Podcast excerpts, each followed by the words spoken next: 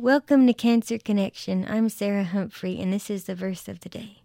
Today's verse is Proverbs chapter 15, verse 3. The eyes of the Lord are everywhere, keeping watch on the wicked and the good. This verse is important because it reminds me that no matter what, the Lord is watching, and I need to be glorifying Him. Again, this is Sarah Humphrey. I will see you tomorrow on the verse of the day.